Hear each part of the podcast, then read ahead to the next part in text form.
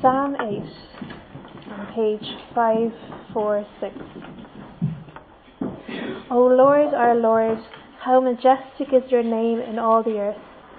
You have set your glory above the heavens.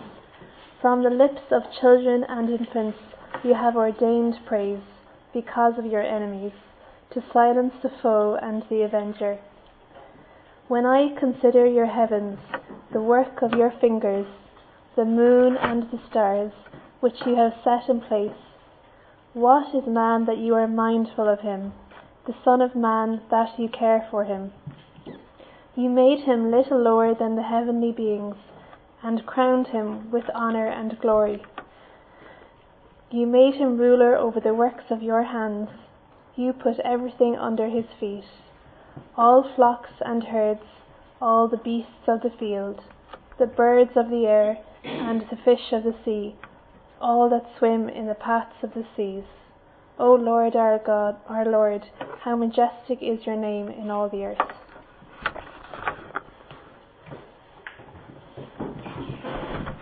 And Hebrews chapter 2, verses 5 to 9. It's on page 1202.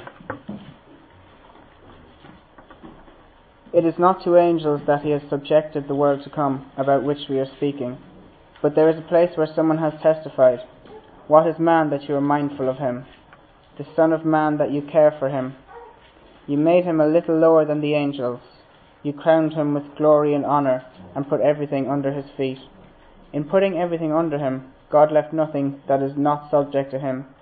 Yet at present we do not see everything subject to him, but we see Jesus who is made a little lower than the angels, now crowned with glory and honour because he suffered death, so that by the grace of God he might taste death for everyone. Right, uh, thank you very much, Maeve and Graham. Um, let's Ralph come up now.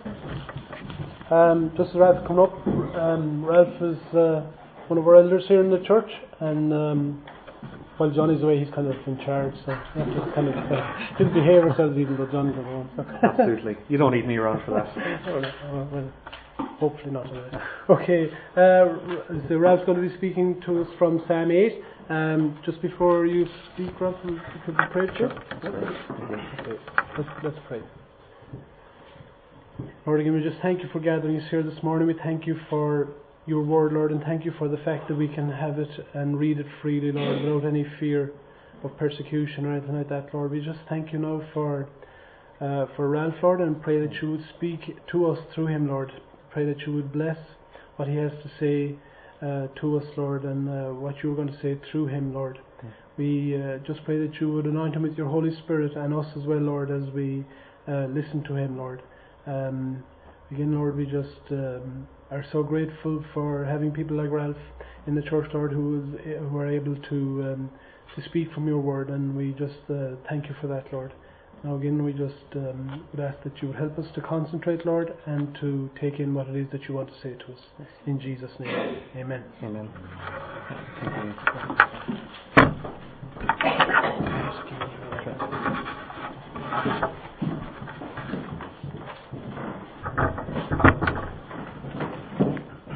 Good morning, everyone. Uh, thank you, Ian, for, for leading this morning and uh, for fitting in so well with the, the theme that we're going to look at from, from Psalm chapter 8 this morning.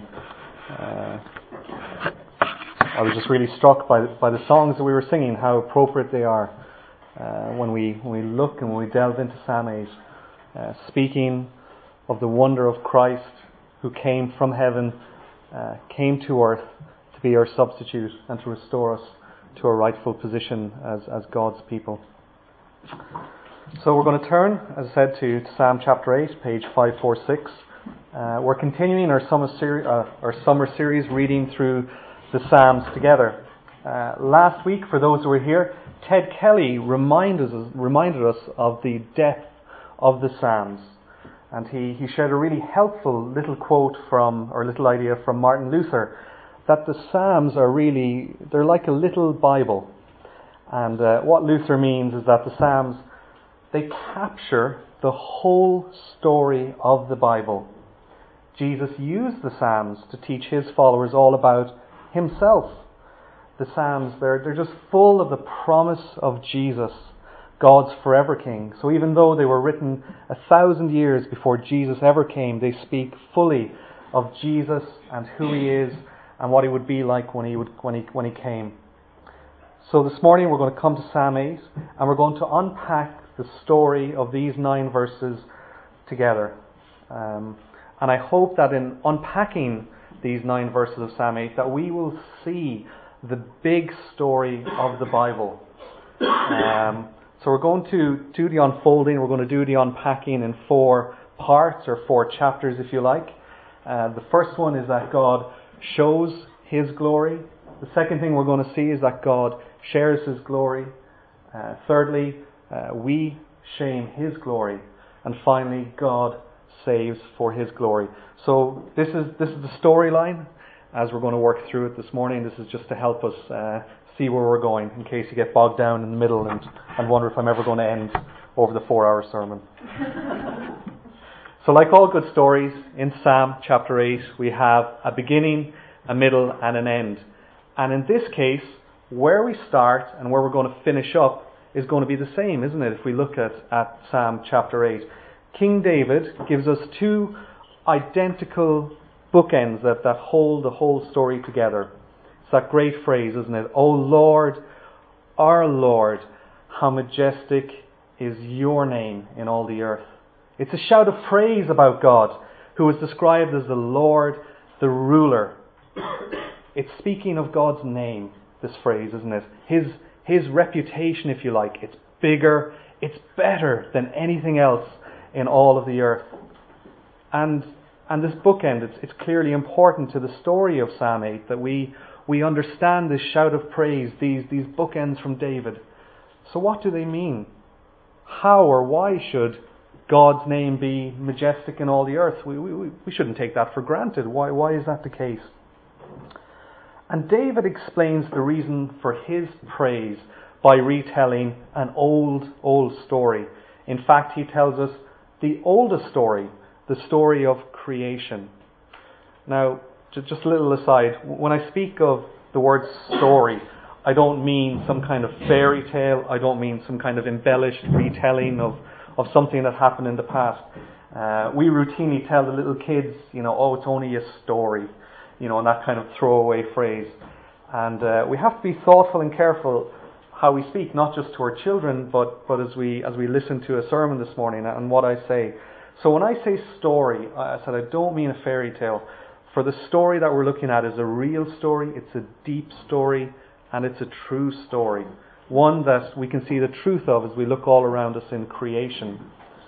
So as we look closely, we see that the main part of Psalm 8 is, is a poetic uh, retelling, if you like, of, of chapters 1 and chapters, chapter 2 of uh, Genesis, the creation account.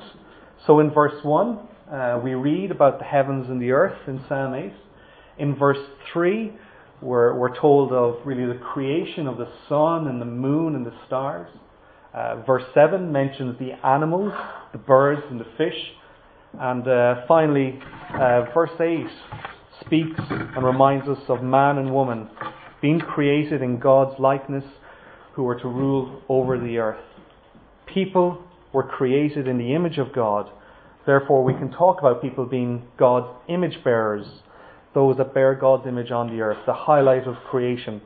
So we can't not read Psalm 8 and hear that echo of the creation story. The echoes of the wonder and the glory of the early chapters of Genesis. And it's from the second part of verse 1 uh, that we get our heading for the first part of this story within, within, within Psalm 8. God shows us His glory, especially as He has established His glory above the heavens. And it's true, isn't it, when we look up at the night sky that we can see, see something of the glory of God. So let us stand with David as he does in, in uh, verse 3, as he considers the heavens, and uh, look at what he calls the work of God's fingers. Now picture yourselves, and this is going to be difficult, you know, you're from Ireland. Picture yourselves on a rare cloud free night, somewhere in West Cork. Um, one place I always remember is Castlefreke, you know, the, the old ruins there and the beach and stuff, but kind of away from the light pollution. looking up at the starry host. And we might even be tempted as we look up to, to kind of touch the stars or, or poke at them, or maybe even we feel like, like verse 3 that we can, you know, we can move them around and set them in place. Well, if you've ever been tempted to, to do that, to, to set the stars in their place, consider this. The Earth, which is where we all are right now, is about, around the outside, the circumference is about 40,000 kilometres. Uh, so if you wanted to travel just around the Earth once in a jumbo jet, which is you know about as fast as you could realistically go, it would take you about four days, non-stop, just to get around the Earth once. That's just the Earth, and it's actually a midget compared to the Sun and to the stars, isn't it? The Earth might be 40,000 kilometers around the outside, but the Sun is 4,400,000 kilometers around the outside our Sun. So if you want to take the same trip and do a tour just around the sun just once, it's going to take you about 400 days to complete that journey. Of course, to get from the Earth to the Sun is 150 million kilometres, so it'll take about 50 years to get there anyway in the first place. Uh, so after we've conquered the Earth going around it once and conquered the Sun going around it once, then we have to consider the scale of the universe. Now, it's only an estimate and a guess as much as we can, but there are about 10 to the power of 21 uh, stars in the universe. So that's that scientific notation. What that means is there are 1,000 million, million, million stars that we kind of know about in the universe. Of course, we don't really know how big the universe is. So after we've, you know, had a look at the sun and had a look at the earth, we have a lot more to do. One followed by 21 zeros after it. And do you know what? Our sun is actually quite small compared to some of the other stars that are out there. In fact, it's a tiny little midget of a sun. Uh, there's some great diagrams and pictures and videos on the internet that you can look up that'll give you an idea of the scale. Uh, but I have a picture here of one of them. So this is the largest known star. It may not be the biggest one because there are gas clouds in the Milky Way and we can't see everything. But it's called VY Canis Majoris. Okay, and uh, that's our this little dot here is our sun.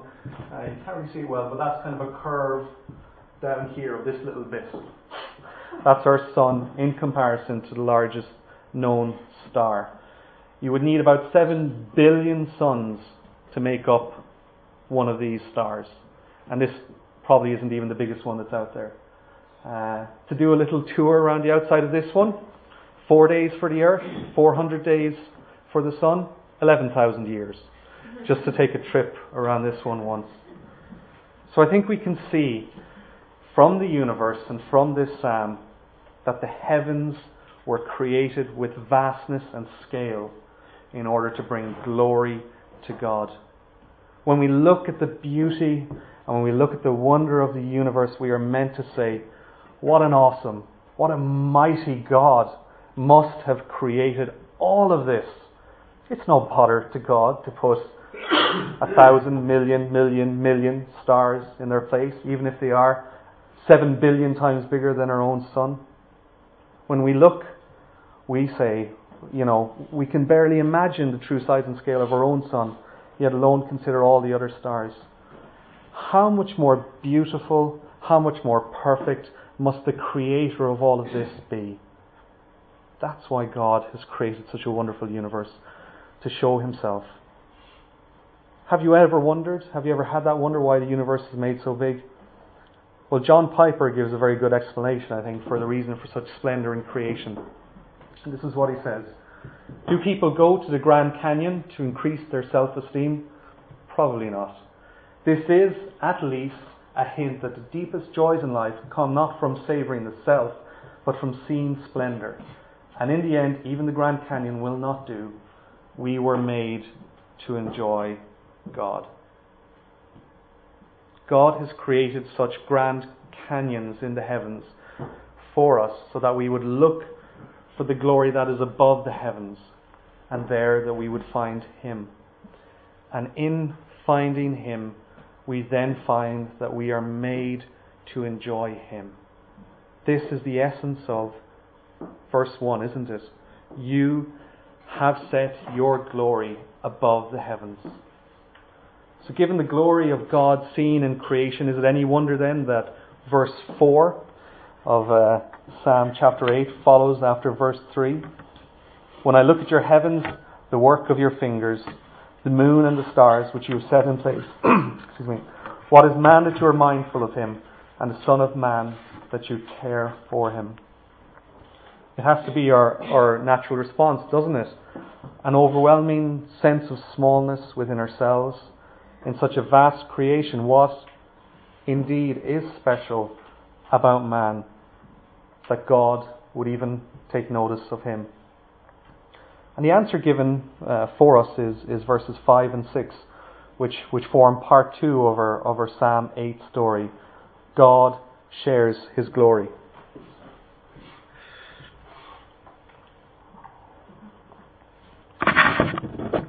God has chosen to create man and woman, and in doing so allows us to share in His glory. And before we delve into that, I think it's important that we first realize that God didn't have to create, God didn't have to make us. God was fully complete in eternity past without the creation. You see, within the Godhead, the Father, the Son, and the Holy Spirit shared and gave glory one to another. And it was out of this overflowing love that they then created people in their own image and allow those people, you and me, to enter into a relationship with God so that we may share and take part in God's glory, God's sharing of His glory. You see, God is, is a loving person. He invites others to share His glory. And He has given us, His people, a privileged position to rule over His creation and has crowned us as it says, with glory and honour. So, this is where Scripture puts us in relation to the rest of creation as God's special image bearers and rulers on the earth. Now, if we ask question, the question of, of verse 4 to an atheist or a materialist, someone that, that rejects the idea of God, what is man that you are mindful of him? Well, their answer has to be nothing. There's nothing special about man. Those who reject the idea of a creator God must conclude that man simply does not matter. Compared to the size and to the age and the scale of the universe, man is nothing more than, than a random collection of a small number of atoms that decide to come together for a short while, and after 80 years, the atoms go their, their separate ways. To avoid the evidence for God, people people begin to build arguments, don't they, and, and justifications as to why God must not exist or cannot exist. What kind of a God is that who creates people to bow down and worship Him in constant praise?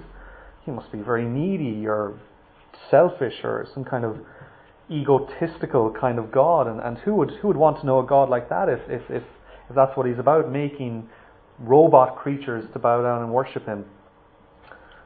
But what they are doing in, in constructing those arguments and, and, working these things through is choosing to ignore Scripture and, and the evidence of Scripture and, and, verses like 5 and 6 in Psalm chapter 8, where we see that God is unselfish and loving. God shares with us His glory.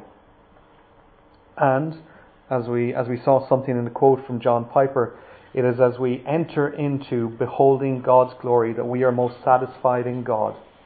And as we are most satisfied in God, God is indeed most glorified by His creation. Now, I think verses 5 and 6 have a lot of implications uh, for us if we think them through and, and a lot of application. Uh, really, we are responsible as God's image bearers to represent God on earth. So, how we behave on earth, whether for good or ill, reflects ultimately on the glory of God. And someone uh, put it like this I think this is a challenge, certainly to me. What would your church here in Carrigaline and the worldwide church look like if everyone was as committed as you are? If everyone gave and served and prayed exactly like you, would the church be healthy and empowered, or would it be weak and listless? Tough words to consider, isn't it?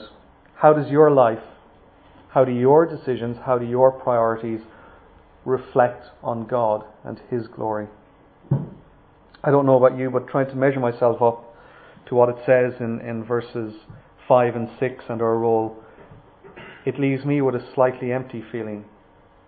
And so I can look again at the question in verse 4, and it's now a little bit more personal, isn't it? It's, it's, it's a different light. Why should God care about me? I fail to live up to the honour and glory that God has given to me. There's an unspoken tension that's bubbled throughout Psalm 8. For all its beautifully written words, something just it just doesn't sit right with us as we read it. The creation order that we read of in Psalm 8, the creation account that we read of in Genesis 1 and 2, it's just no longer reflected in our world, is it? We read uh, in verses 7 and, and verses 8 uh, about ruling really over the beasts of the field, the flocks and the herds, the birds of the air, everything under our feet. But it doesn't sound like it's speaking of our planet. On planet Earth, if uh, we think we're doing well, if we can get Fido the dog to sit. Uh, but I'll tell you for nothing, no shark intent on eating you is going to swim away because you tell him, well, actually, I'm, I'm God's image bearer, bit of respect here, you know, don't be biting my leg. You know, we really we don't we, we, we don't see this, do we? This kind of creation order and this kind of rule um, as it's described here. And uh, if we consider it, then then we, we remember, don't we? Genesis chapter three always follows Genesis chapters one and chapters two. You see, Genesis one and two are the high point of, of the created universe, man and woman living in perfect harmony with God, and each sharing and bringing glory one to another. But then comes chapter 3, where we read about the fall of man, and bang! It's all ripped apart, it's all torn apart. Sin enters. Shame enters. Man, man is corrupted and blinded by sin. So instead of, of seeking our happiness in the Creator, we turn to the creation to find ultimate joy and happiness. This is part three of the story of Psalm 8. We no longer want to see God's glory. We no longer share in His glory. Instead, we, His creatures, we bring shame to His glory. Now, Paul in, in Romans chapter 1 uh, in the New Testament puts it better than I ever could. And I think we would do well to consider his words this morning. They're up on the screen, uh, so you don't have to, to flick over to, to, Romans 1. This is what Paul says, and I think he captures uh, this very well. For since the creation of the world, God's invisible qualities, his eternal power, and divine nature have been clearly seen, being understood from what has been made, so that men are without excuse. For although they knew God, they neither glorified him as God nor gave thanks to him, but their thinking became futile and their foolish hearts were darkened. Although they claimed to be wise, they became fools, and this is the key. They exchanged the glory of the immortal God for images made to look like mortal man and birds and animals and reptiles. What shame we bring on God's glory by exchanging it for the glory of created things. We turn what are good things in creation uh, into the ultimate thing. We raise it up. And in doing so, we displace God and take Him away from His rightful place. It's like even though we reject God and we reject praising God and glorifying Him, we still feel compelled within our hearts because we're made in God's image to praise something or to, to glorify something or to find something, to find some meaning. So we spend our lives looking to heap praise on created things instead of heaping praise on the Creator. You know, it's, it's very simple. Our lives should shout out, Look at the Lord. But quite often our lives, they, they shout out, Look at me. Look at my great job. See my wonderful kids. Look at my impressive DVD collection. Look at my nice car. Look at how righteous a Christian I am. What an insult. What an insult to the generous God who has shared his glory with us and given us rule over his creation. Chapter 3, or part 3 of our story of Psalm 8, is us shaming his glory. It is the hidden story, the hidden part of Psalm 8 that, that bubbles under the surface. For all the praise that's in Psalm 8, all the wonder of creation that we've thought about is spoiled by us, by our rebellion, by our selfish living. What hope for God's creation with sinful man at the helm? I don't know, will we ever make it to verse 9 and to our final bookend of this story? But there is good news, there is hope. We can actually read Psalm 8 in one of two ways. Um, the main idea, I think clearly that, that the writer David has in mind in Psalm 8 is the creation account in Genesis, isn't it? I think that's very, very clear. But there is another author of Psalm 8 besides King David, and that is the Holy Spirit. So Psalm 8 also speaks of a new creation, not just the old creation in Genesis 1 and 2, but of a new creation where order is restored and people once again live under God's glory as His image bearers and as His people. And it was a thousand years, took a thousand years uh, after Psalm 8 was written, that another writer picked up the plot line of Psalm 8 and filled in for us the final chapter that will get us to verse 9. And it was the reading in, in Hebrews that Graham read, and we're going to turn to Hebrews. If you want to keep a finger in, in Psalm 8, you can. Um, it would be good to turn to Hebrews chapter 2. That's on page 1202. And if we read verses 5 to 8, uh, we'll see this plot line being picked up. Now, to give some basic context as we, as we jump, jump into the New Testament and jump into Hebrews chapter 2, uh, the writer to Hebrews has been arguing that God's Son, Jesus, is superior to the angels. So we hear about angels being mentioned. And now he's, he's pointing out or arguing that it is destined for man to rule once more in a new earth. So, verse 5 It is not to angels that he has subjected the world to come, about which we are speaking, but there is a place where someone has testified. What is man that you are mindful of him, the Son of Man that you care for him? You made him a little lower than the angels. You crowned him with glory and honour and put everything under his feet. In putting everything under him, God left nothing that is not subject to him. Yet, at present, we do not see everything subject to him. So the writer of Hebrews is picking up the idea from Psalm 8 of a new creation where man once again is ruling over everything, order restored. But he has to admit, doesn't he, that yes, at present we do not see everything subject to man. So don't try commanding the sharks. So if we cannot see this new creation now, where where is our hope for today if it's if it's only a future thing that's far off? How do we know that it's going to come to pass? We're in need of a BUT statement. And we have it in verse 9. But, B-U-T, we see Jesus, who was made a little lower than the angels, now crowned with glory and honour because he suffered death, so that by the grace of God he might taste death for everyone. Jesus Christ has stepped in to the story of Psalm 8.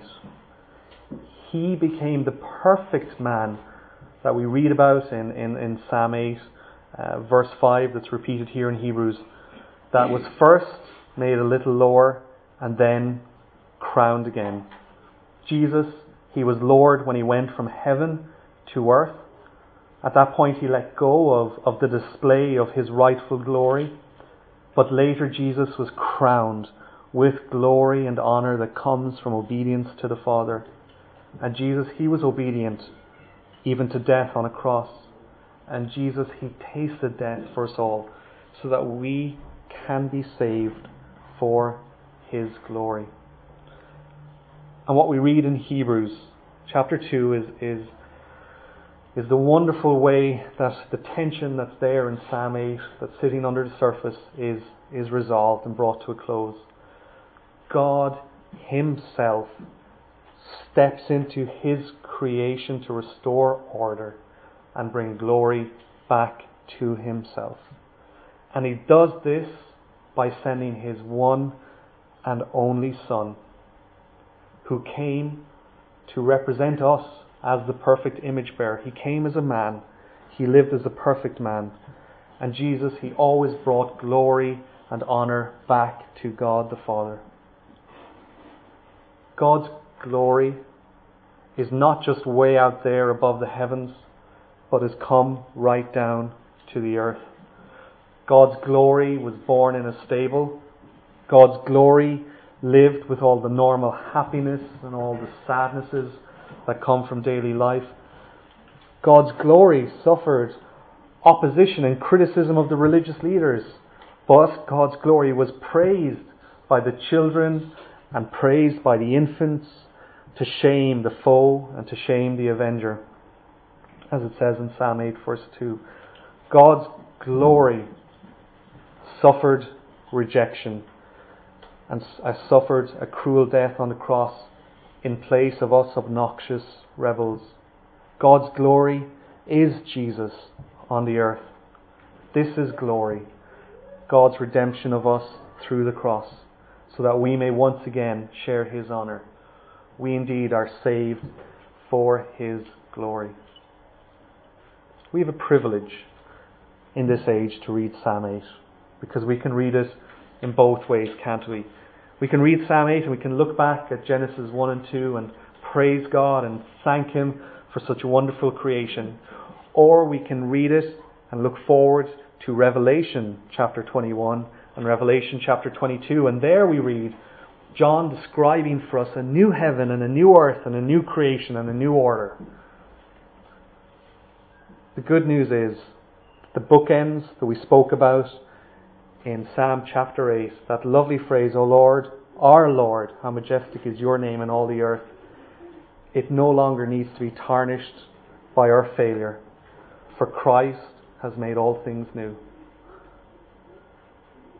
And there's a challenge. We, we, we, we spoke about it um, during the sermon. Um, the, the challenge that is there from Psalm 8 as to how we will live. And it's there again for us. Will we choose to bring glory to God on earth by accepting Jesus? Will that be our choice? Or will we continue to turn our back on God and live for the glory of some passing thing in creation that ultimately is going to be destroyed anyway? Because of Jesus, we can finish the story of Psalm 8 and get to verse 9, can't we? And the glory of God will still be intact. O Lord, our Lord, how majestic is your name in all the earth. Let us in Carrigaline compete with the heavens in declaring God's glory here on earth. Let's pray.